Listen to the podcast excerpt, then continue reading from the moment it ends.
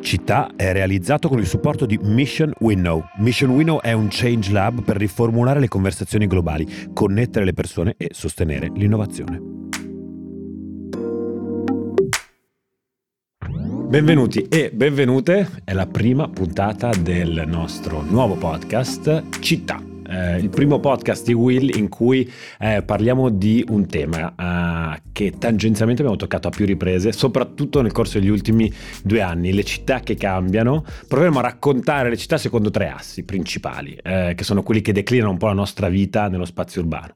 Spazio, tempo e bellezza. Lo facciamo la prima puntata con eh, un amico di Will, eh, Stefano Boeri. Ciao Stefano. Buongiorno a tutti, grazie. Eh, presentazioni eh, non servono, uno dei più noti architetti italiani, vincitore con il eh, progetto del, del um, Bosco Verticale, il premio tecnicamente è il più bel grattacielo al sì, mondo, sì, non so, premiato, cioè, ha vinto diversi premi, eh, assessore eh, al eh, comune di Milano, presidente della fondazione. Eh, non tutte queste cose in modo separato. Tutte, tutte cose separate. Un po' di spazio e tempo. Però esatto, però per dire uno che due o tre cose di città le sa. E con te ehm, vorrei... Ehm, parlare oggi di una buzzword quasi, no? di questi due anni, è diventato molto famoso, ne è parlato tantissimo, la città dei 15 minuti. Ti direi, a tratti sin troppo, no? se, ne, se, ne, se, ne, è parlato moltissimo come un modello di città che potenzialmente potrebbe risolvere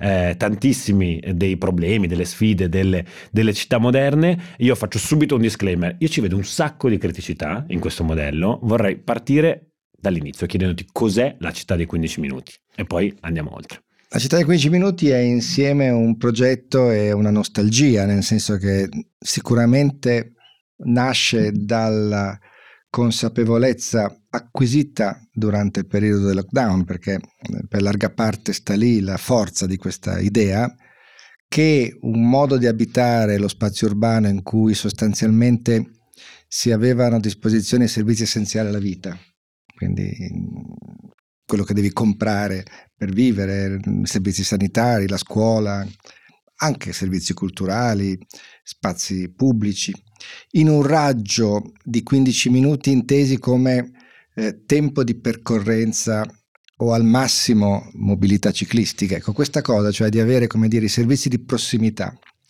vicini alla tua residenza, poteva essere una risorsa da recuperare, perché in fondo, se ci pensiamo, eh, soprattutto se pensiamo alla città europea, eh, il borgo, eh, il rione, il quartiere si fondava su questo tipo di logica, no? quindi un sistema di relazioni anche interpersonali che comprendeva anche il lavoro, questo è l'aspetto importante, in una dimensione ristretta. Allora tutto questo naturalmente con la crescita della città moderna a un certo punto è esploso, è stato parzialmente mantenuto all'interno dei quartieri di però entità urbane che sono diventate città, metropoli, megalopoli, città diffuse e quindi questo recupero di una, di una dimensione di prossimità è in parte una nostalgia, in parte un progetto. Perché è un progetto? Perché in realtà questa dimensione di prossimità è data soprattutto dagli strumenti digitali, cioè oggi tu puoi, grazie a una sorta di vita eh, che si basa anche sull'utilizzo del digitale, puoi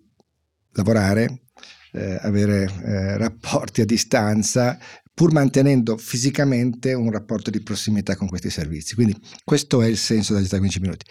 Ripeto, un po' nostalgia, un po' progetto. E qui sta un po' la, l'interesse e anche un po' il limite.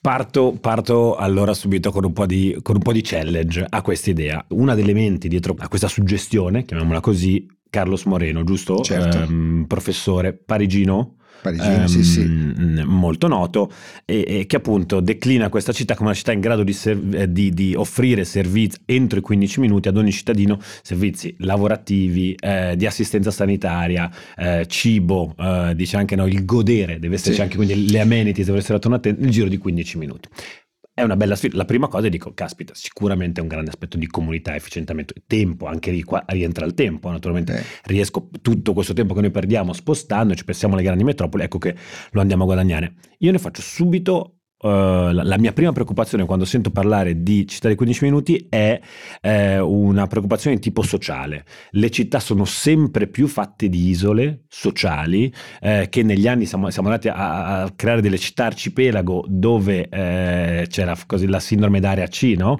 Ehm, si vive all'interno di determinate zone delle città in dei mondi che non esistono per tanti altri e ecco chiuderci dentro i 15 minuti di eh, Quarto Giaro e quelli di eh, l'estremo centro di Milano, ora per dire in questo momento che siamo a Milano, no, non, non, c'è un, un, enorme rischio sociale di aumentare ulteriormente una fase in cui nel mondo le, le, le ineguaglianze crescono, eh, chiuderci ulteriormente degli orticelli. Dipende come sono i tuoi 15 minuti, no? Mi Dipendono come sono anche questi orticelli. Cioè, allora, innanzitutto l'idea Moreno la sviluppa in un modo, devo dire che io ho avuto un maestro che si chiamava Bernardo Secchi, che è stato per me uno dei grandi urbanisti della seconda metà del Novecento, e lui già parlava vent'anni fa, 25-30 anni fa, dell'idea di una città in cui entro 500 metri potevi avere, eh, come dire, tutti i servizi necessari alla vita. Quindi poi ci sono altre esperienze, l'esperienza di Barcellona forse è la più significativa, ancora prima che Parigi, cioè lavorare sugli isolati.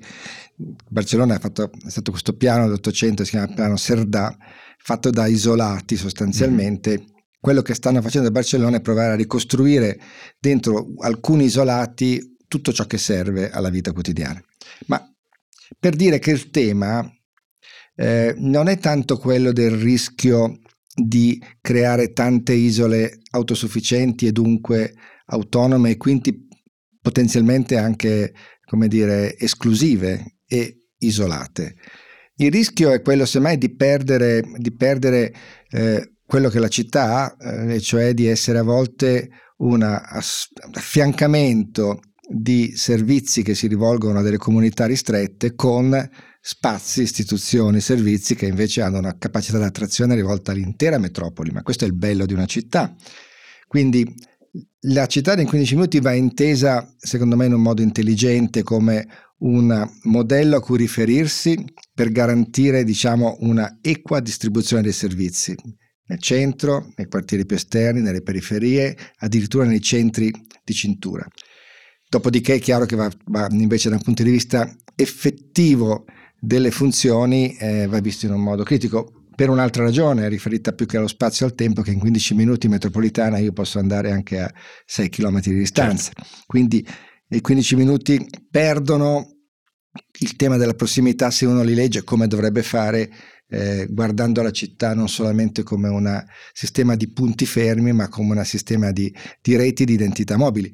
Eh, Tom Ingold, che è questo per me straordinario antropologo che ha lavorato sulla città, dice oggi basta, superiamo il concetto di network di rete e lavoriamo sul concetto di meshwork, cioè di identità mobili. Tu guardi una città, devi sempre considerare che le traiettorie più che non i punti fissi, no? quindi 15 minuti in teoria vanno ovunque. Allora, invece sono eh, a favore della città arcipelago. Per me è stato mm-hmm. sempre un grande concetto, nel senso che è dentro l'isola che devi costruire il mix funzionale, certamente.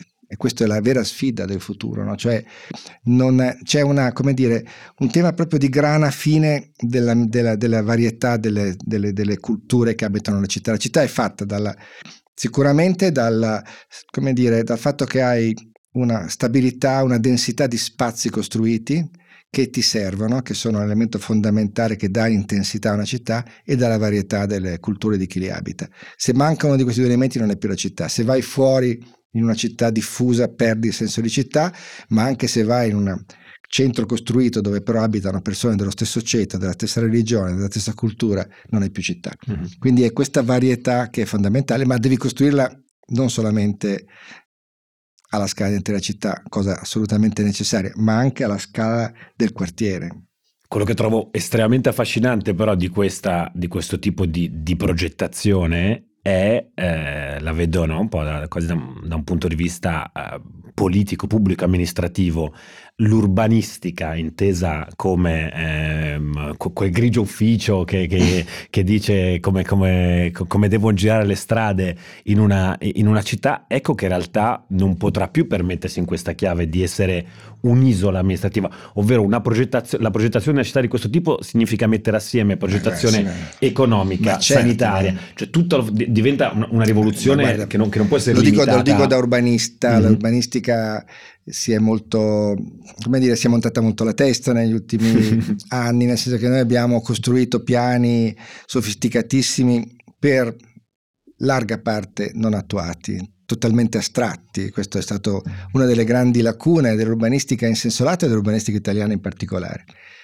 Cioè la città, io mi ricordo bene quando mi sono laureato, studiavamo i centri storici, studiavamo sostanzialmente la città storica europea, attorno a noi stava cambiando tutto, io mi ricordo mh, mm, semplicemente che quando ho cominciato a guardare quello che stava succedendo uscendo da Milano, no? andando verso Como, andando verso Varese, ma uscendo da Napoli, andando verso Caserta, uscendo da qualsiasi città, da Firenze, andando verso Pistoia, e cominciavamo a capire che c'era una valanga di edifici che si stava costruendo in quegli anni, anni 80, anni 90, ma fino a pochi anni fa, che aveva cambiato il senso del territorio perché avevamo, abbiamo di fatto riempito porzioni di pianure, di coste, di vallate, di una moltitudine di piccoli edifici spesso mediocri.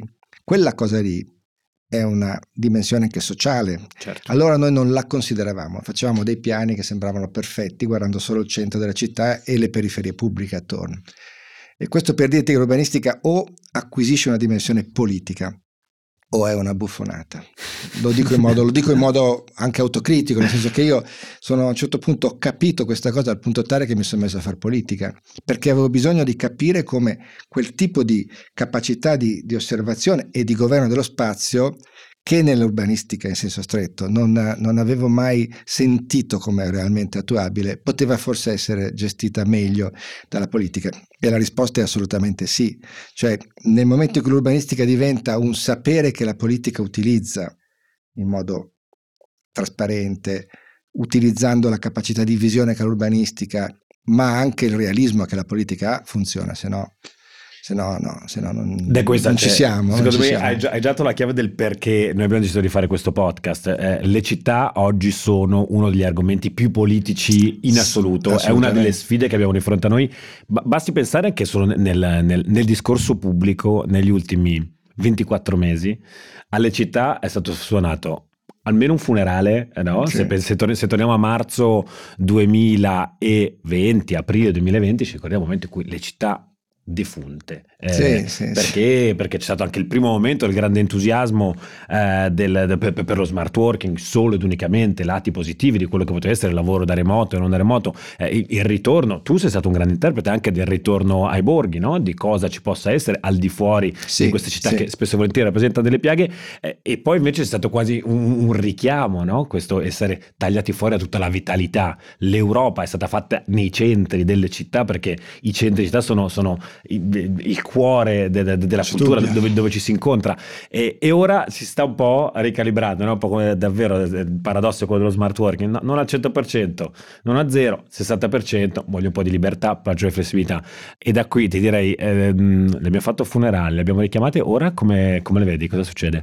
Bah, eh, funziona che cioè, quello che noi dobbiamo, dobbiamo, in qualche modo acquisire è il fatto che le città oggi sono, sono un'entità non così facile da definire, perché per certi aspetti, se noi prendessimo le città intesi come centri compatti di tutti i tipi, cioè piccole, medie, grandi, metropoli, megalopoli, le mettiamo tutte insieme, copriamo circa il 3-4% della superficie delle terre emerse del pianeta, che è pochissimo. pochissimo. Ma quel 3-4% attraverso gli strumenti diciamo del, del digitale, attraverso i satelliti, attraverso il traffico aereo, di fatto avvolge l'intero pianeta. Quindi in qualche modo c'è un controllo, tra virgolette, su un pianeta che però ha come spazio, diciamo urbano nel senso stretto del termine, pochissimo dal punto di vista della superficie occupata. Da un altro punto di vista, quel 3% continua a crescere ed è fatto per il 30% da insediamenti informali, slam, baracche, eh, come dire, zone, zone favelas, eh, cioè c'è una crescita della povertà assoluta non solamente nelle megalopoli del terzo mondo, di quelle che si chiamava il terzo mondo, che oggi non è più un terzo mondo, ma generalizzato che è una delle grandi questioni del futuro. Quindi questo, questo 3% del pianeta che oggi è città eh, e che però controlla l'intero pianeta e che però negli ultimi anni è cresciuto sia inglobando continuamente fette sempre maggiori di insediamenti informali che ospitano popolazioni povere, per larga parte migranti, sia diffondendosi sul territorio attraverso questo pulviscolo che è la città diffusa, possiamo chiamarla come vogliamo, ma c'è in Nord America, c'è in Sud America, c'è in Asia, c'è in Europa.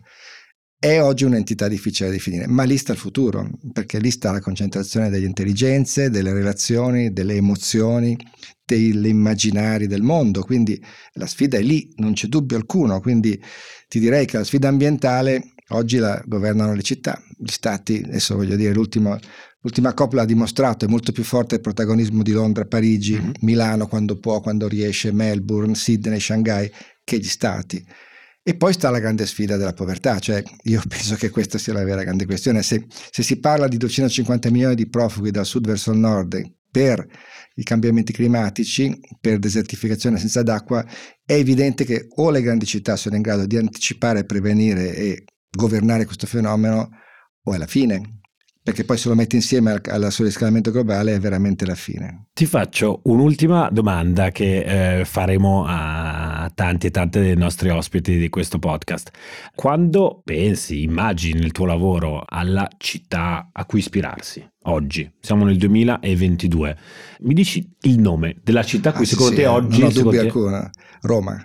È Roma. Roma per me è, è, è il... Wow, ok, lo ripetiamolo. Dico, ha detto Roma, ha sì, detto Roma, sì, sì, no, no, lo dico perché lo, lo, voglio fare, perché per me Roma è... Roma non è neanche una città, Roma è il mondo. Roma ha in sé tutte le città del mondo, ha in sé la storia del mondo, ha in sé le geografie più varie che il mondo urbano ha espresso sul pianeta. Roma oggi è una città difficile, una città piena di problemi, ma potenzialmente è il modello del futuro.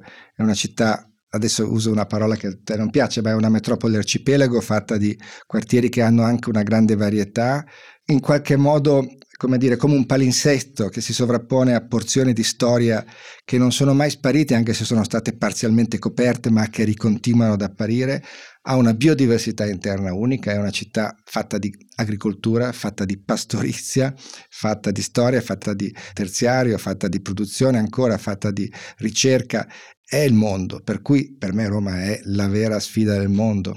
Mi sarei aspettato Copenaghen, Stoccolma, no, Oslo. Posso dire invece, la verità, noi abbiamo qui una, un patrimonio unico che, che, credo nessun'altra parte del mondo ha. Cioè io amo molto anche New York, amo Istanbul, amo il Cairo, amo anche le città del nord, Parigi, ma Roma è Roma. Mm-hmm. No Beh, direi che, direi che con que- cioè, in qualche modo questo, questo spirito secondo me, è estremamente ottimista perché eh, si, si, tratta di, di, un humus in cui una fase, in questa fase, in questo momento così trasformativo potenzialmente si può, si può seminare, eh, saranno anche tanti gli investimenti sulle città nei prossimi, nei prossimi anni col PNRR, eh, direi che ci darà un'ottima iniezione di, di fiducia per, per, questo podcast e, e per voi tutti grazie mille Stefano. Grazie a voi, grazie a voi, a presto. Alla prossima puntata di Città Chitta.